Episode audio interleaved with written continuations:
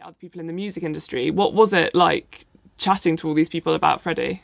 Well, it depends on the relationship each of them had. Uh, fellow musicians will have a completely different story to his family, uh, to his close friends. So, was there uh, any sort of um, musician that you spoke to in particular who gave you a really unique take on, on his life? Well, we tried to not uh, speak directly to Queen, but we spoke to producers, arrangers, uh, Mike Moran, a variety of people who worked on collaborations with him, Annie Lennox, also with other musicians in the industry, Marc Almond, uh, who elucidated uh, on the situation, uh, both musically and personally, and what his life was like. He was very, uh, to his family, he was very uh, closeted about his entire life, and so they were the last to know uh, when eventually the sad news would come through.